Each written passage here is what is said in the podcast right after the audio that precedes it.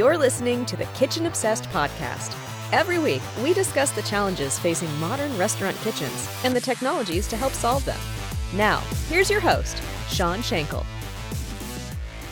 Hi, everybody. This is the Kitchen Obsessed podcast, and I am Shaun Shankel. This is the first podcast of its kind that focuses solely on the evolving challenges facing restaurant kitchens in 2022 and beyond, and specifically how emerging technologies and changing operational approaches can help solve these problems. This is our first inaugural podcast. So, a little bit about why we created it. We are restaurant operators and technologists who believe that the kitchen is the center of the universe in the restaurant.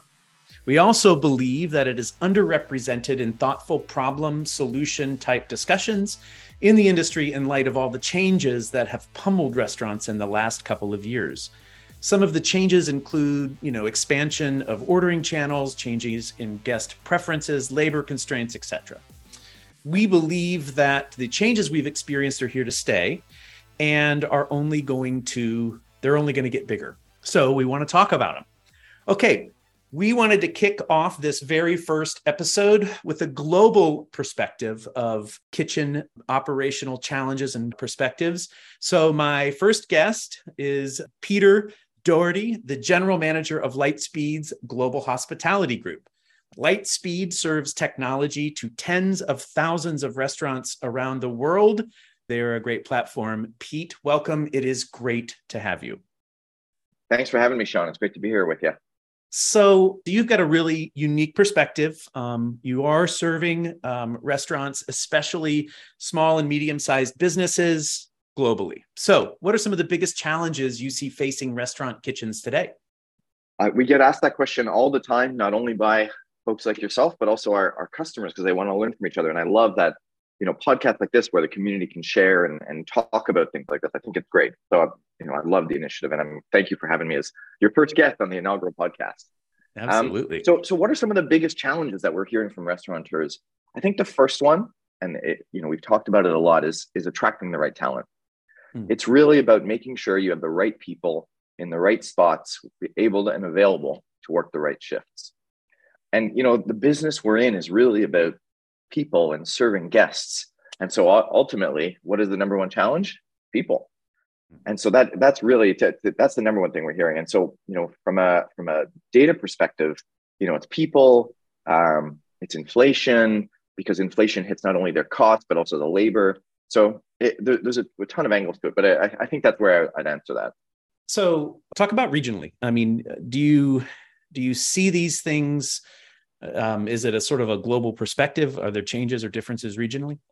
Actually, I want to do some data because that we love data to understand our industry. And I think, when we look at some US hospitality data, we actually looked at a cohort of 6,000 restaurants. And so we know from an industry perspective, inflation year over year was 8.2% from August to August. But we know amongst that cohort of 6,000 restaurants in the US, they only increased their prices by 5.5%, call it. And so we know from a revenue perspective, they're not lifting their revenue at pace with inflation. And of course, when you talk about labor, well, to be able to pay my people, I need to make revenue. But salaries are going up. To be able to attract talent, salaries have to go up. And I think that's something that restaurants around the world are facing, but we have very clear data out of the US. Oh, that's good. Okay, so we kind of touched on one solution, right? They're raising prices, but not enough. Do you see automation stepping in? What are from a technologies perspective? What are you seeing? What are you guys doing to sort of help bridge that gap that these operators are facing? Automation is important, but it's also important to make sure we remember why people go to restaurants. People go to the restaurant because of the experience, the staff member standing by the table and telling you about the special or your favorite bottle of wine. And so that is the last place you want to put automation. For that, you don't want to replace that magic touch that you get when you go to a restaurant. But on the flip side, what are the things that are maybe lower value for the experience that you're trying to create for your guests that you can apply automation? I think a great example, 50 years ago, you had 5 people standing in the back of your restaurant doing the dishes by hand, one by one. Now, today, everyone's got a commercial dishwasher. That is automation, right? Mm-hmm. And when you talk about today, that doesn't seem all that exciting, but that is revolutionary. You've just cut your labor cost from 5 people down to 1 person to operate the dishwasher. That's a massive improvement in operation.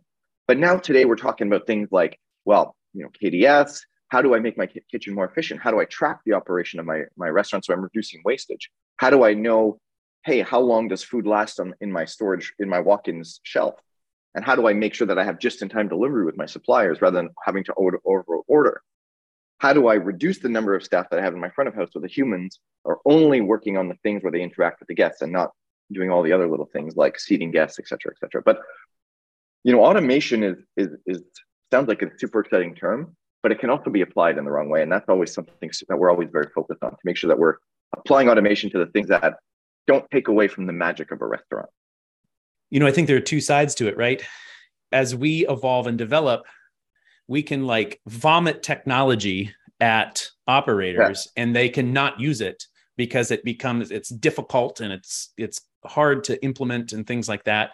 Or we can try to deliver technology that sort of provides quick but incremental improvements to the operators. So, you know, I'd be curious, how do you see it working its way out in the US and also around the world with operators?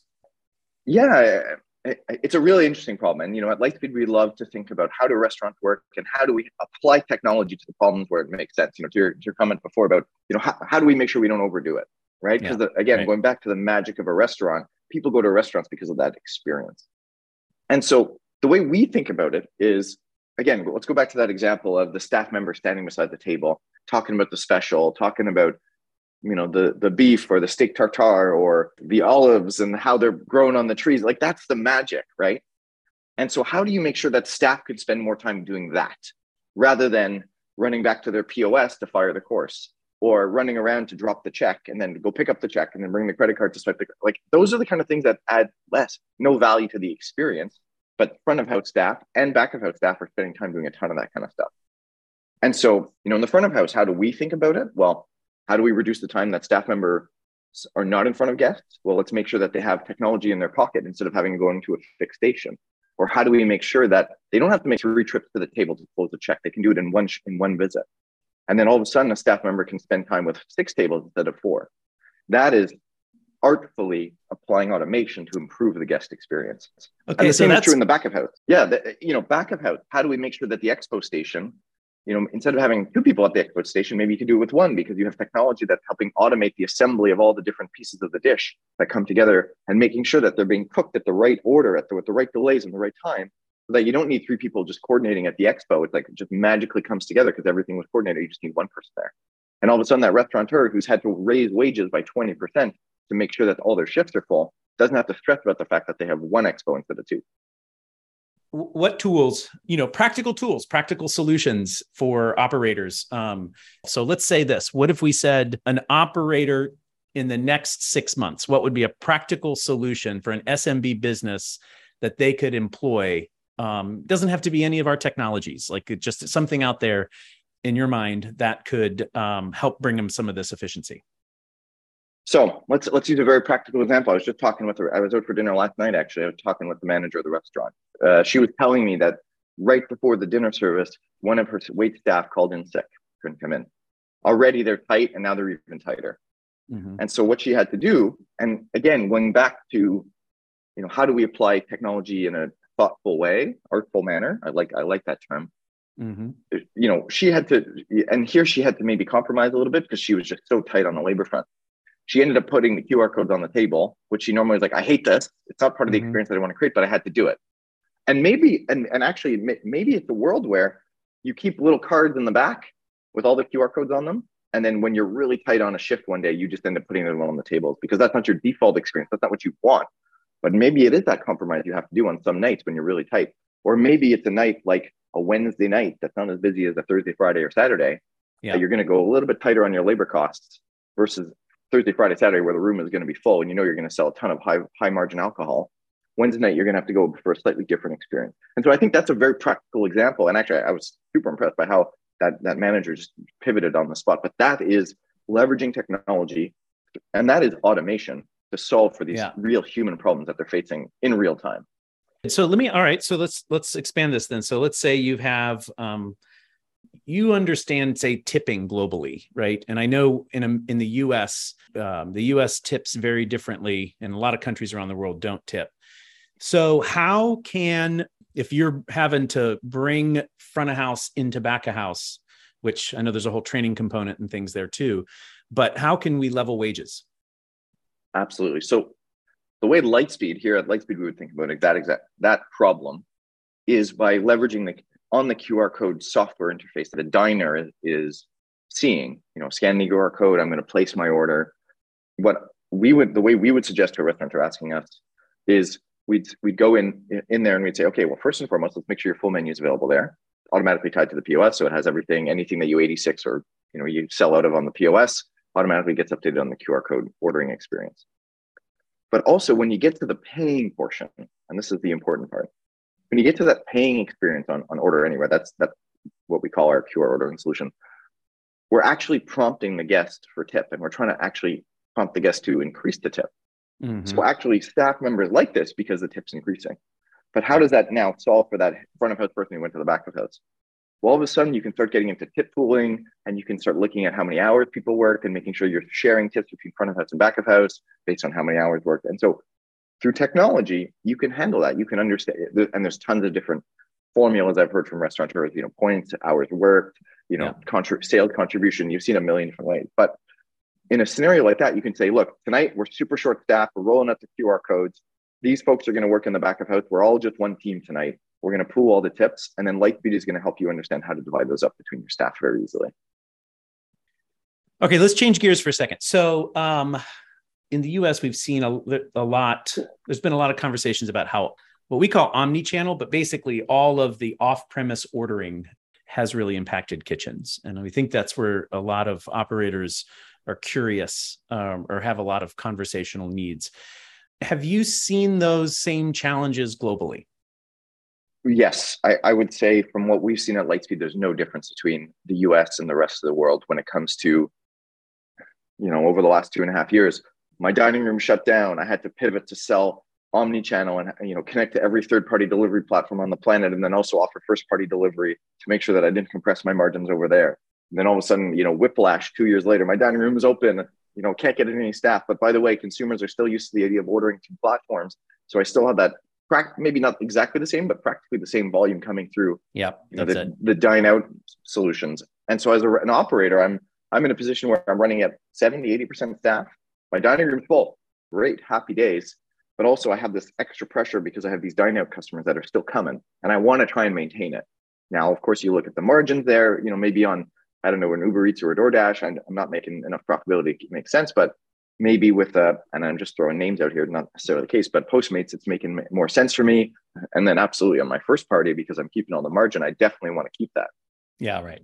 And so how do you balance all that? Well, you need to be super tight with production time, because you got to get the absolute most out of every single second that your kitchen staff are working. And you got to make sure you're not running out of anything, because having to do substitutions for a dine out order, that's the major problem. Yeah, right. Dine-in's a bit different. You go talk to the guest, oh, I'm so sorry, ma'am or sir, you know, we're out of this, you know, can I suggest this change? A dine-out customer, that doesn't work. Yeah. That's happening everywhere in the world. There's no difference. So that's the same problem everywhere. Yeah, it's been a big problem here in the US. You know, a lot of the things we hear operators talk about then too is they, you know, they have systems that give these promise times to guests, and then they don't meet them because their kitchens are brought to their knees.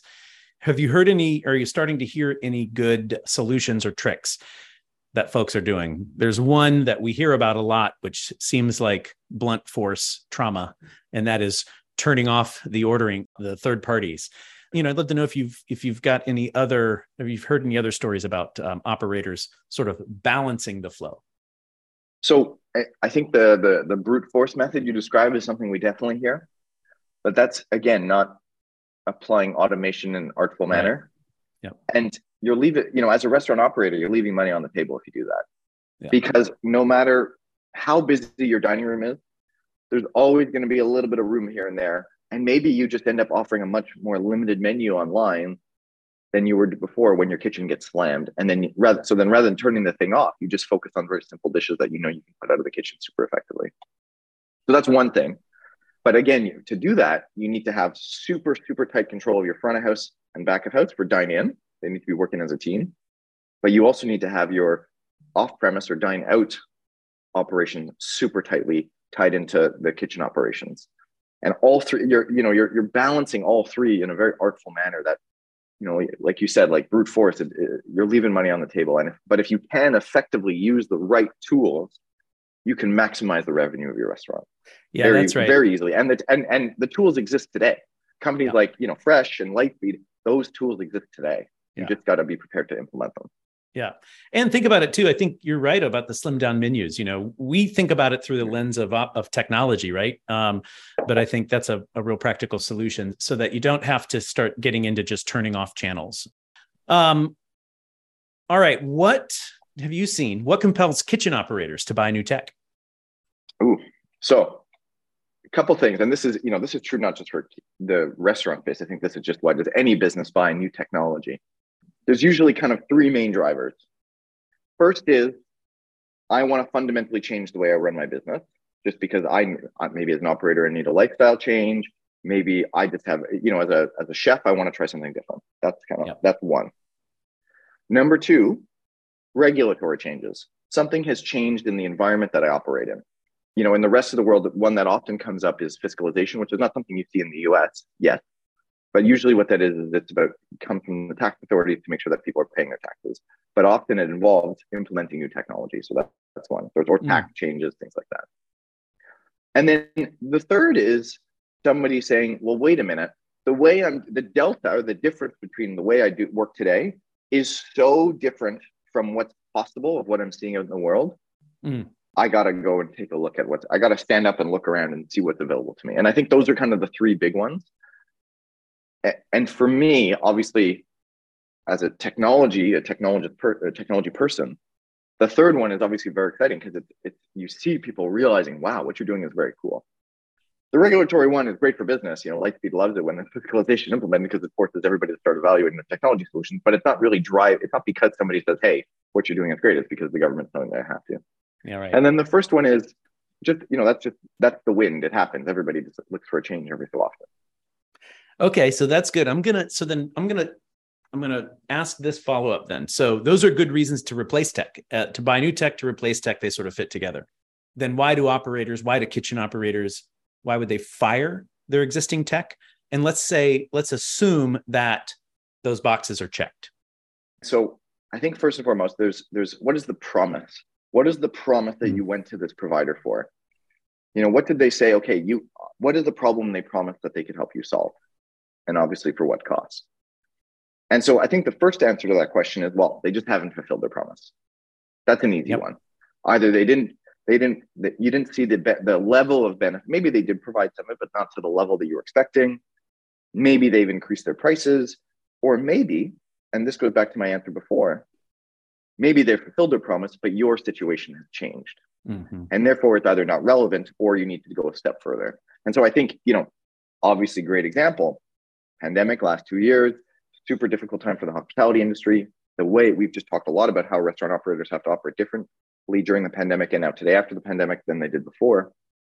And so, you know, for us, Lightspeed has been focused for 17 years on building commerce platforms and omnichannel platforms for retailers and restaurateurs. But the platform we offered 17 years ago is far from what we offer today, or rather the other way around, what we offer today is far from what we offered 17 years ago. Yeah. And that's because we're constantly innovating. We're constantly looking at, you know, what are the challenges that a restaurateur is facing today? What is the number one pressure? What are the innovation? What are the consumer expectations and how they shifted?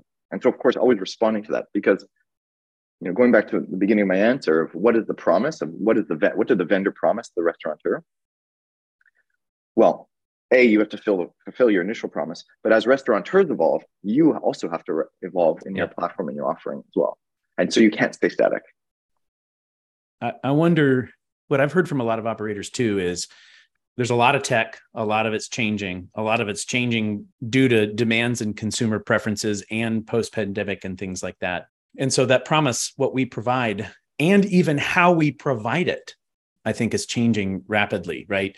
So it used to be where you had a lot of point of sale, kitchen companies, things like that work through dealers. You see less of that these days, I think, because you're seeing a lot more, you know, SaaS focused, SaaS first products. And so I think we have to evolve with not only the landscape, right? The landscape of changing tech, the landscape of changing consumer demands, but also then what those consumer demands place on the restaurants. You know, the evolution of the landscape is a super interesting point. And, you know, I love your example actually of, you know, you would see dealers, POS dealers, and that was kind of the technology, call it 10 years ago.